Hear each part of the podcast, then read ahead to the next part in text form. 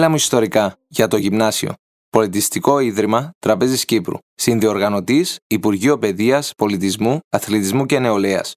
Η μεγάλη ακμή του Βυζαντίου από τον 8ο μέχρι τον 11ο αιώνα. Η οικονομαχία 8ο με 9ο αιώνας.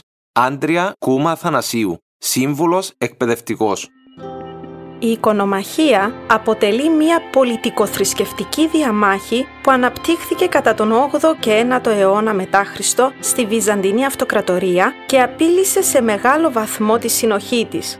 Το ζήτημα αυτό απασχόλησε όχι μόνο τους Βυζαντινούς, αλλά και τους Δυτικούς, κοσμική εξουσία και παπική εκκλησία. Όπως θα αναφερθεί παρακάτω, οι σχέσεις των Βυζαντινών και των Δυτικών θα επηρεαστούν σε μεγάλο βαθμό κατά τη διάρκεια αυτής της περίοδου. Τι εννοούμε με τον όρο οικονομαχία; Αν αναλύσουμε τη λέξη αυτή, θα δούμε ετυμολογικά ότι αποτελείται από δύο λέξεις, τη λέξη εικόνα και τη λέξη μάχη, από το ρήμα μάχομαι. Επομένως, με τον όρο αυτό εννοούμε τη μάχη, τον αγώνα ενάντια στη λατρεία των εικόνων.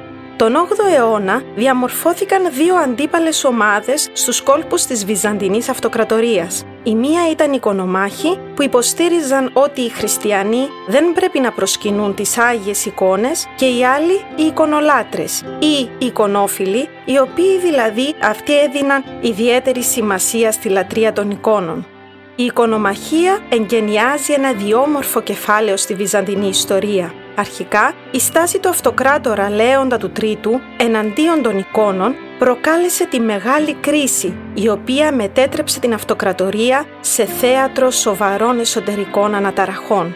Το γεγονός ότι η κρίση στράφηκε γύρω από το ζήτημα των εικόνων οφείλεται στη συμβολική σημασία που είχε η εικόνα σύμφωνα με τις αντιλήψεις των Βυζαντινών.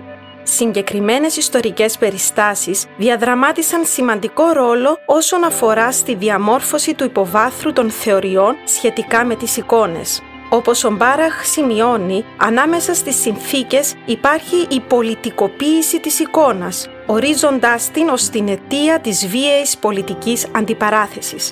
Αρκετοί αυτοκράτορες χρησιμοποίησαν τις εικόνες για να αναρριχηθούν στο ανώτατο αξίωμα του Βυζαντινού κράτους. Αξιοσημείωτο είναι το γεγονός ότι κατά τον 8ο και 9ο αιώνα οι ιδέες και οι θεωρίες σχετικά με το ζήτημα αυτό είχαν πλήρως αποκρισταλωθεί. Ω εκ τούτου, το ζήτημα σχετικά με τις εικόνες δεν ήταν νέο, αλλά εχνηλατούνται οι απαρχές του ήδη από τον 4ο αιώνα μετά Χριστό. Η λατρεία των εικόνων είχε διαδοθεί στον χώρο της Εκκλησίας τους προηγούμενους αιώνες και ιδιαίτερα την εποχή μετά τον αυτοκράτορα Ιουστινιανόν τον πρώτο και αποτελούσε μία από τις σπουδαιότερες μορφές της ευσέβειας των Βυζαντινών. Από την άλλη μεριά υπήρξαν μέσα στην ίδια την Εκκλησία εικονοκλαστικές, δηλαδή εικονομαχικές τάσεις, σύμφωνα με τις οποίες ο χριστιανισμός ως καθαρά πνευματική θρησκεία αποκλείει τη λατρεία των εικόνων. Επρόκειτο για αντιμοναχικό κίνημα, το οποίο αποσκοπούσε στη μείωση του αριθμού των μοναχών και της μοναστηριακής περιουσίας. Ως εκ τούτου, θεωρήθηκε αναγκαίο να παρθούν ορισμένα κοινωνικοπολιτικά μέτρα. Κάποιοι άλλοι θεωρούσαν ότι ήταν κίνημα θρησκευτικού χαρακτήρα, το οποίο εξέφραζε θεολογικές αντιλήψεις των ανατολικών και δυτικών πληθυσμών της αυτοκρατορίας. Τα αίτια της οικονομαχίας είναι ιδεολογικά, πολιτικά αλλά και θρησκευτικά. Ενδεικτικά, οι ανικονικές αντιλήψεις, δηλαδή οι ιδεολογικές απόψεις που ήταν αντίθετες με τη χρήση των εικόνων, που ήταν διαδεδομένες στους αγρότες της γειτονικής με το Ισλάμ Μικράς Ασίας, αλλά συνάμα και η δυναστεία των Ισάβρων, οι οποίοι ήθελαν να ευνοήσουν τους πληθυσμούς αυτούς λόγω του ότι επάνδρωναν τον θεματικό στρατό. Συν της άλλης, η επιθυμία των Ισάβρων να περιορίσουν την επιρροή των μοναχών αποτελεί ένα άλλο αίτιο της έκρηξης της οικονομαχίας. Επιπρόσθετα, οι δυσιδαίμονες αντιλήψεις συνδέθηκαν με την προσκύνηση των εικόνων. Πιο συγκεκριμένα, ομάδες ανθρώπων κατέληξαν να λατρεύουν το ξύλο, το χρώμα και το υλικό της εικόνας, τα οποία θεωρούσαν φορείς της Θείας Χάριτος. Σύμφωνα με τον χρονογράφο Θεοφάνη, ο αυτοκράτορας Κωνσταντίνος ο Πέμπτος, 741 έως 775, χρησιμοποίησε την εξουσία του παράνομα, αφού πήγε ενάντια στον Θεό και στους Αγίους αμέσως μετά τη στέψη του. οι κάτοικοι της Κωνσταντινούπολης δεν αποδέχτηκαν τις απόψεις του νέου αυτοκράτορα. Αποτέλεσμα της πιο πάνω κατάστασης ήταν το επόμενο χρόνο ο κόσμος και ο Πατριάρχης Αναστάσιος να αναθεματίσουν και να απαρνηθούν τον αυτοκράτορα Κωνσταντίνο. Οι πολίτες της Βυζαντινής Αυτοκρατορίας ήταν μάρτυρες της καταστροφής της θρησκευτικής και πολιτιστικής κληρονομιάς τους.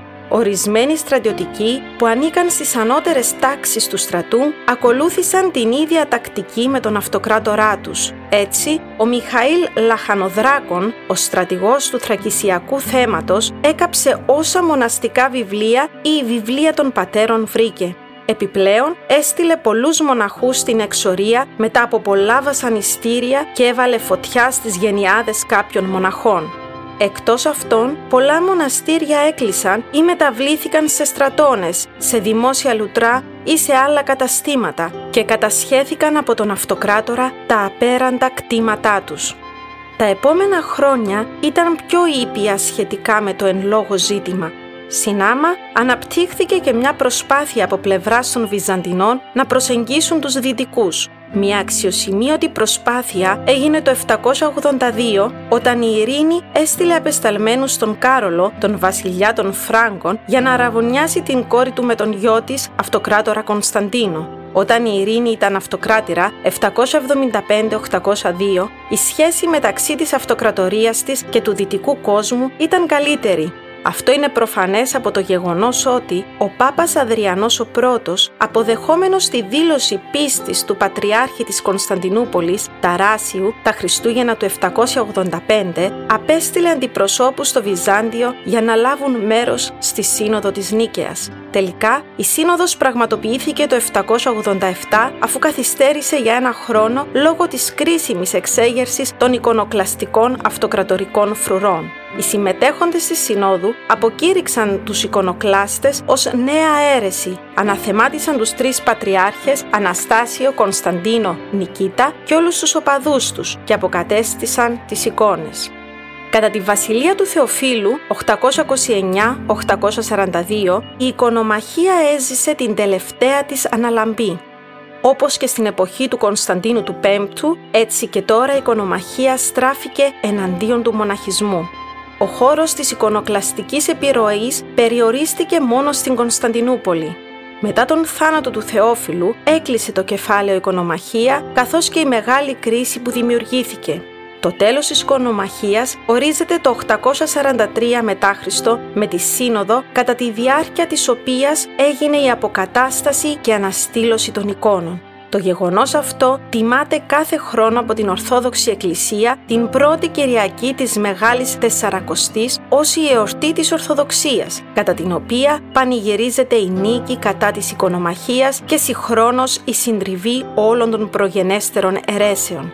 Αρκετές είναι οι συνέπειες της οικονομαχίας τόσο στον τομέα της τέχνης όσο και στις σχέσεις Εκκλησία-Πολιτεία αλλά και στις σχέσεις Βυζαντίου με τον δυτικό κόσμο. Όσον αφορά στον τομέα της τέχνης, κατά τη διάρκεια της οικονομαχίας απαγορεύτηκε η απεικόνηση θείων προσώπων στους τοίχους των εκκλησιών, καθώς και η ανάρτηση των εικόνων. Μάλιστα, πολλές εικόνες καταστράφηκαν μετά από αυτοκρατορικές διαταγές. Επιπλέον, οι εκκλησίες διακοσμήθηκαν με ζώα, φυτά και διακοσμητικά μοτίβα.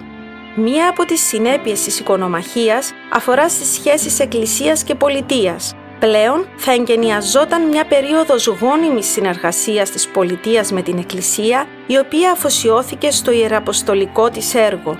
Η στενή συνεργασία κράτους και εκκλησίας διατηρήθηκε ως βασικό χαρακτηριστικό του βυζαντινού εκκλησιαστικοκρατικού οργανισμού.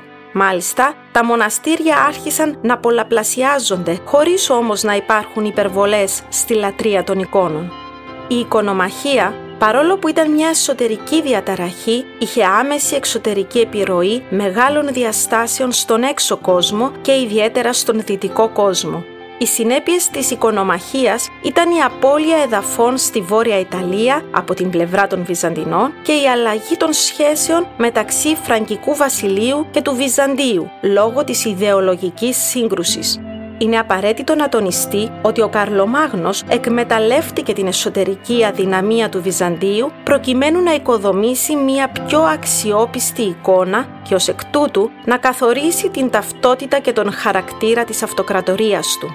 Είναι προφανές ότι η οικονομαχία ήταν η αρχή της αποξένωσης μεταξύ των δύο αυτοκρατοριών, η οποία έφτασε στο αποκορύφωμά της τον 13ο αιώνα. Επιπλέον, η οικονομαχία συνέβαλε στην κρυστάλλωση, δηλαδή στην οριστική διαμόρφωση του παπισμού ως κράτους με εκτεταμένες απαιτήσεις και πολλά προνόμια.